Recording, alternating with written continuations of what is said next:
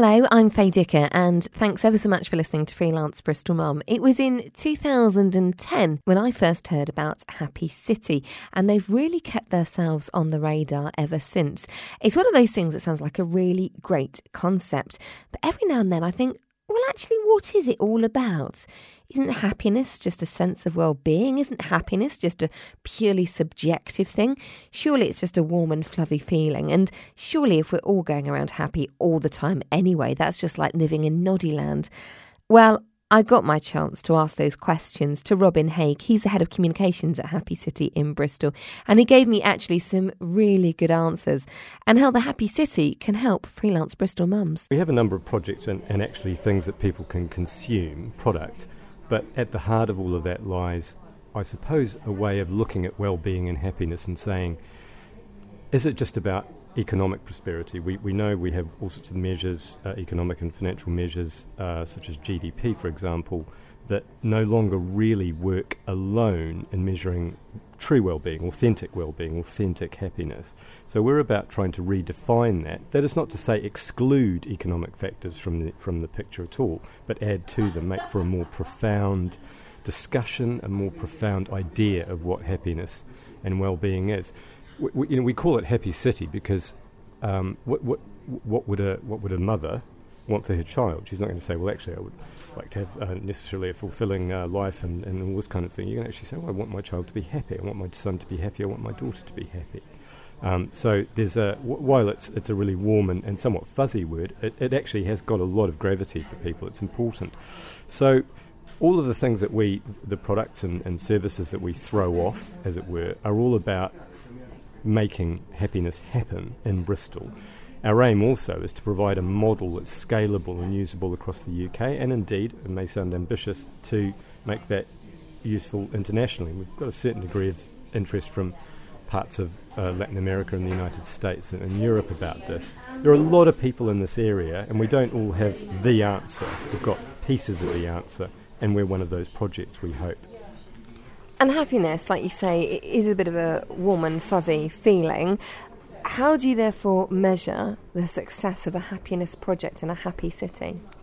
Well, that's a really good question, Faye. The, the, and one of the things we're doing at the moment, or developing at the moment, is just such a tool to measure that.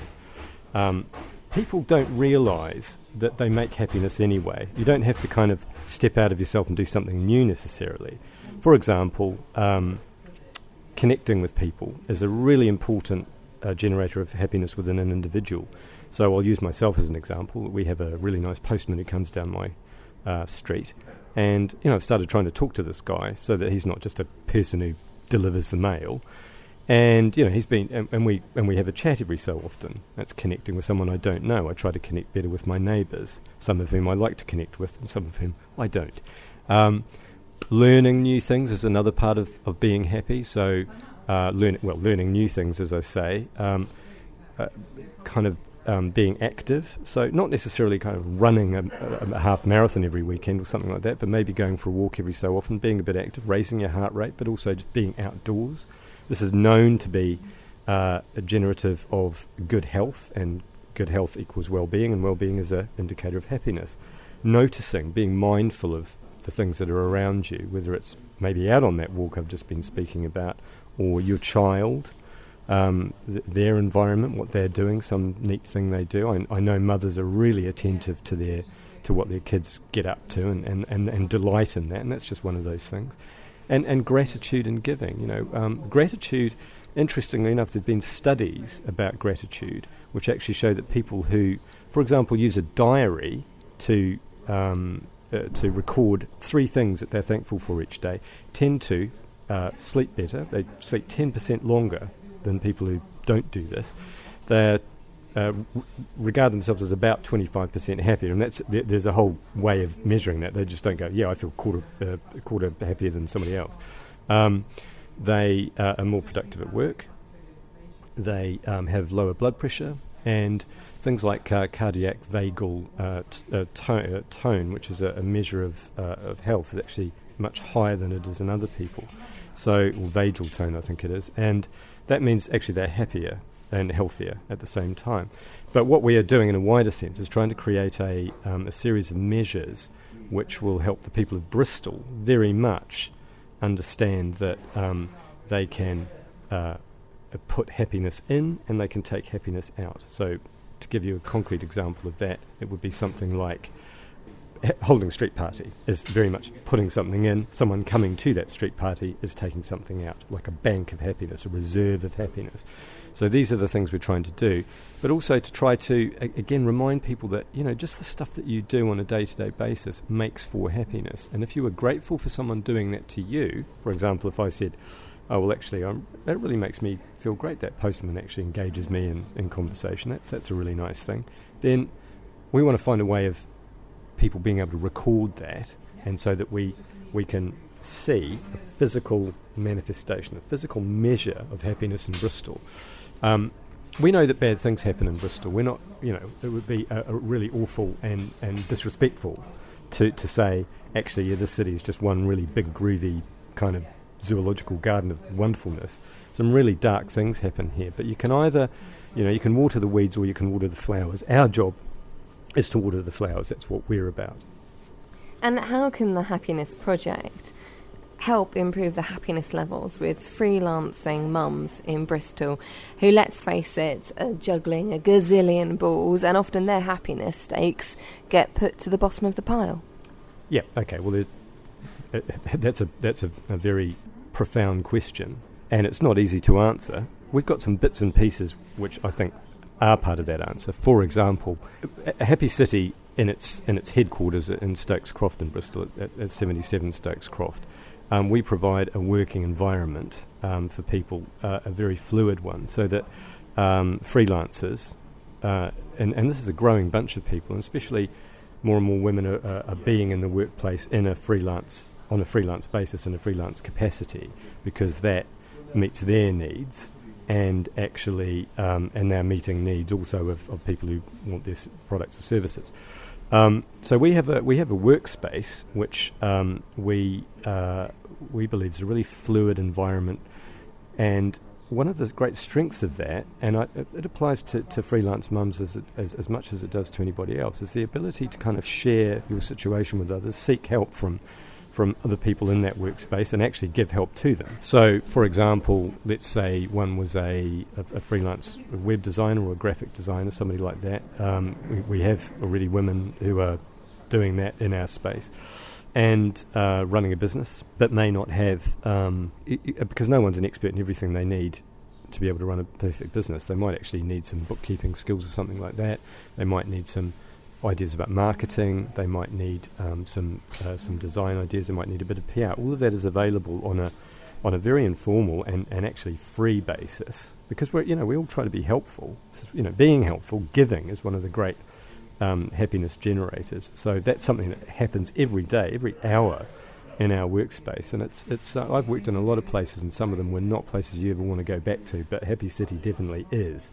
Um, it's respectful. Um, it's a love. It's a. It's a. You know, we've got a code of conduct there, and it's not some kind of like really difficult thing to adhere to. It's about being courteous, being you know listening, um, being respectful, and, and, and solution focused. All those sorts of things. So, if if if, if you you know, would come down there and say, well, you know, I, okay, I want to spend a, I want to spend kind of like a couple of days a month here. Okay, there's a cost attached to that, but uh, a financial cost, um, but also you're going to get a lot out of that because when you come down, you'll be able to um, use the resource that is everyone there. You'll be able to talk to people, be able to ask some questions, be able to uh, answer their questions, and so on.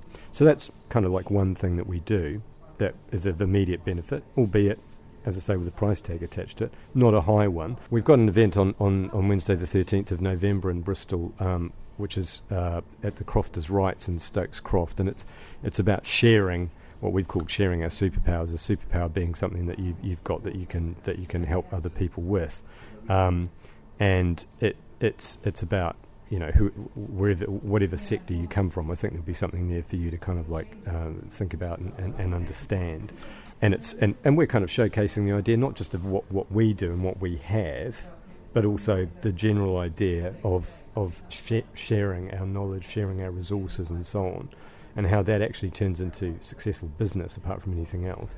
I mean, you know, we, we, we fully recognise and, and, and, and seek ourselves to, to, to, to get funding. You know, and businesses like your own uh, are looking for, for, for, ways of of, uh, of getting money and um, and being and being successful, paying bills, making a little bit of a profit, reinvesting that, making the business better, and so on, and eventually perhaps you know employing somebody else or joining other freelancers, that kind of thing. Um, we also have like training schemes. That was a very American thing to say. We also have like training schemes, um, which are about.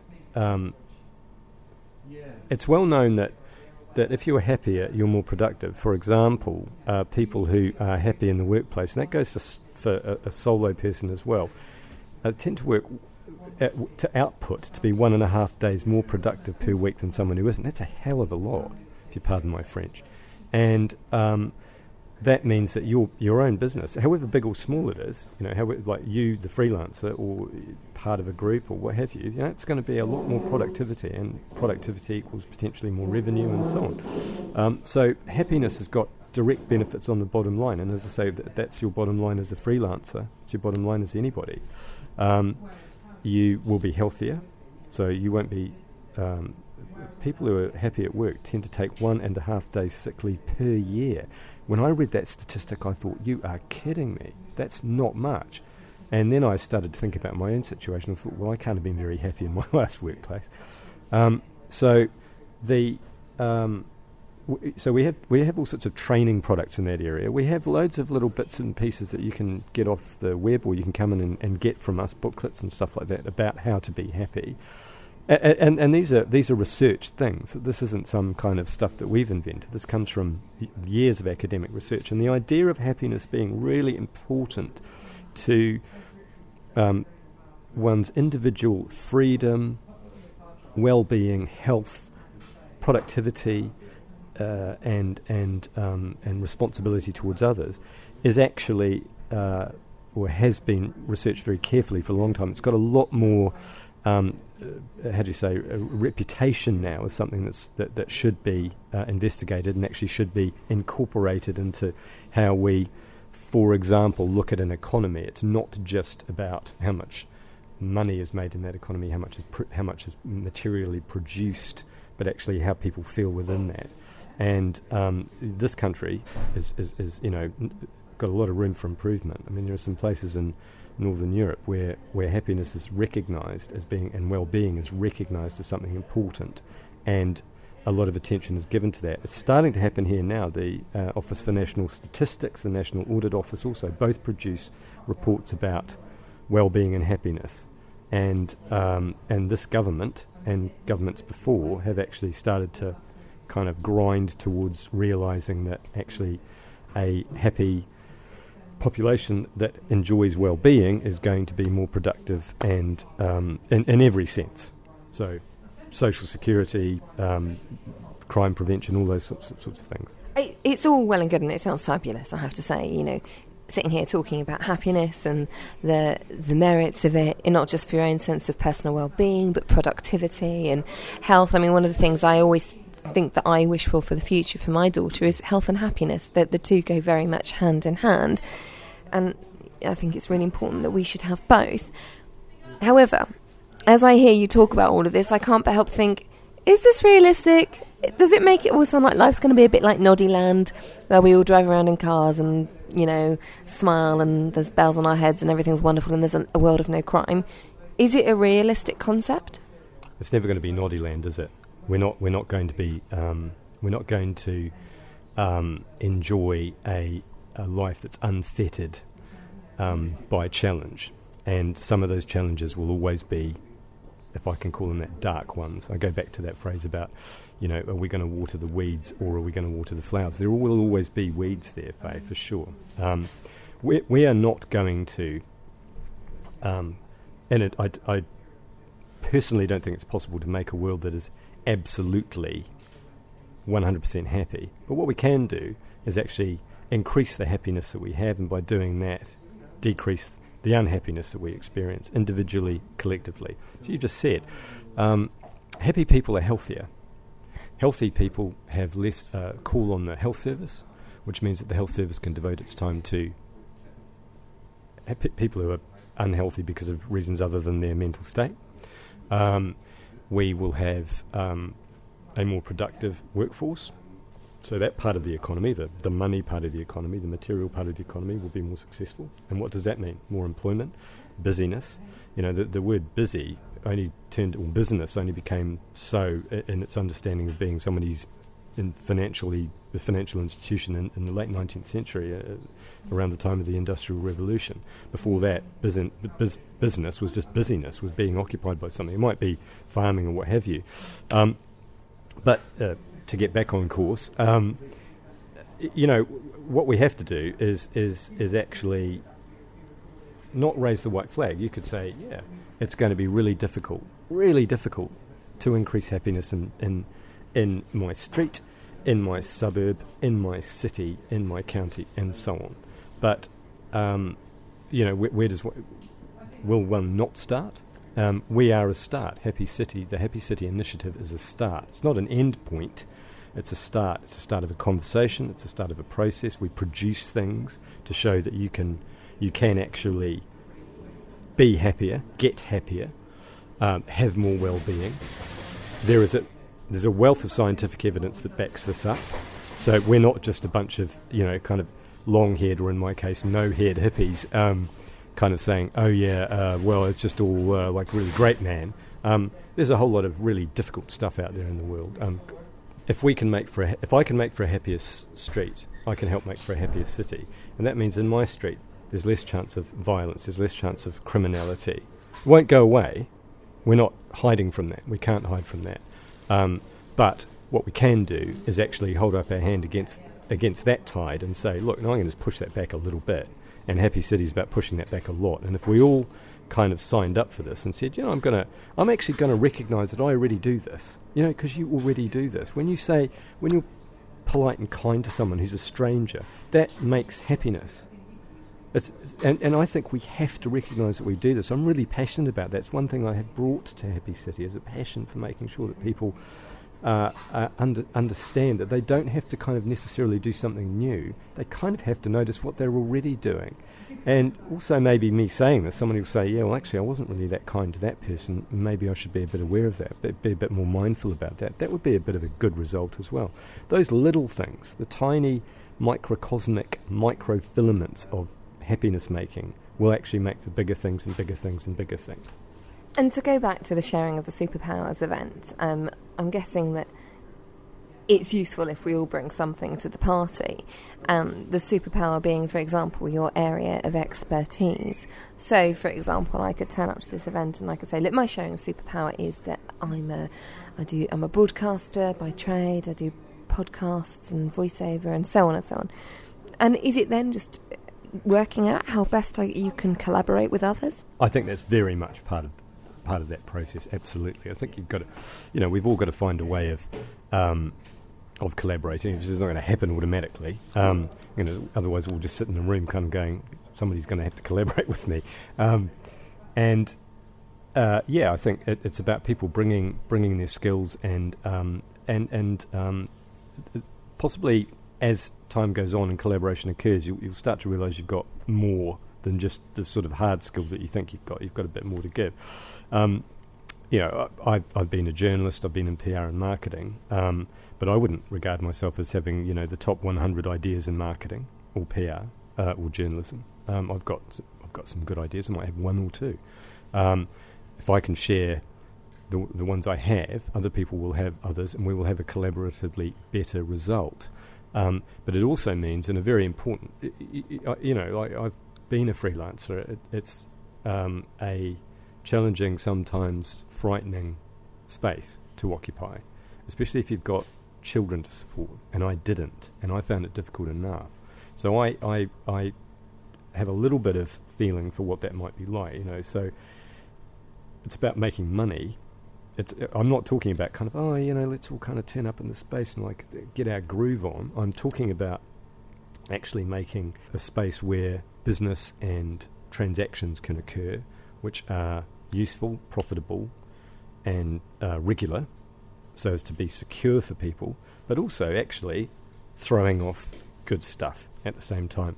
And then when that throw and, and by throwing off good stuff, more good stuff will come back. That's kind of a uh, a law of thermo- thermodynamics almost. So, um, for me, um, I think that going to this event on uh, on the 13th of November at the uh, Crofters Rights in, in Stokes Croft, freelancing mums, to be able to meet other freelancing mums and other people, discuss and hear about the power of collaborative work, both in terms of how that enriches one's own business, but also how um, one can enrich other people's business. And that was Robin Haig speaking there, the head of communications at Happy City. And if you want a slice of the happy pie and you want to get involved in the Superpower event, it takes place Wednesday, the 13th of November at Crofters Rights. That's from 1 till 5.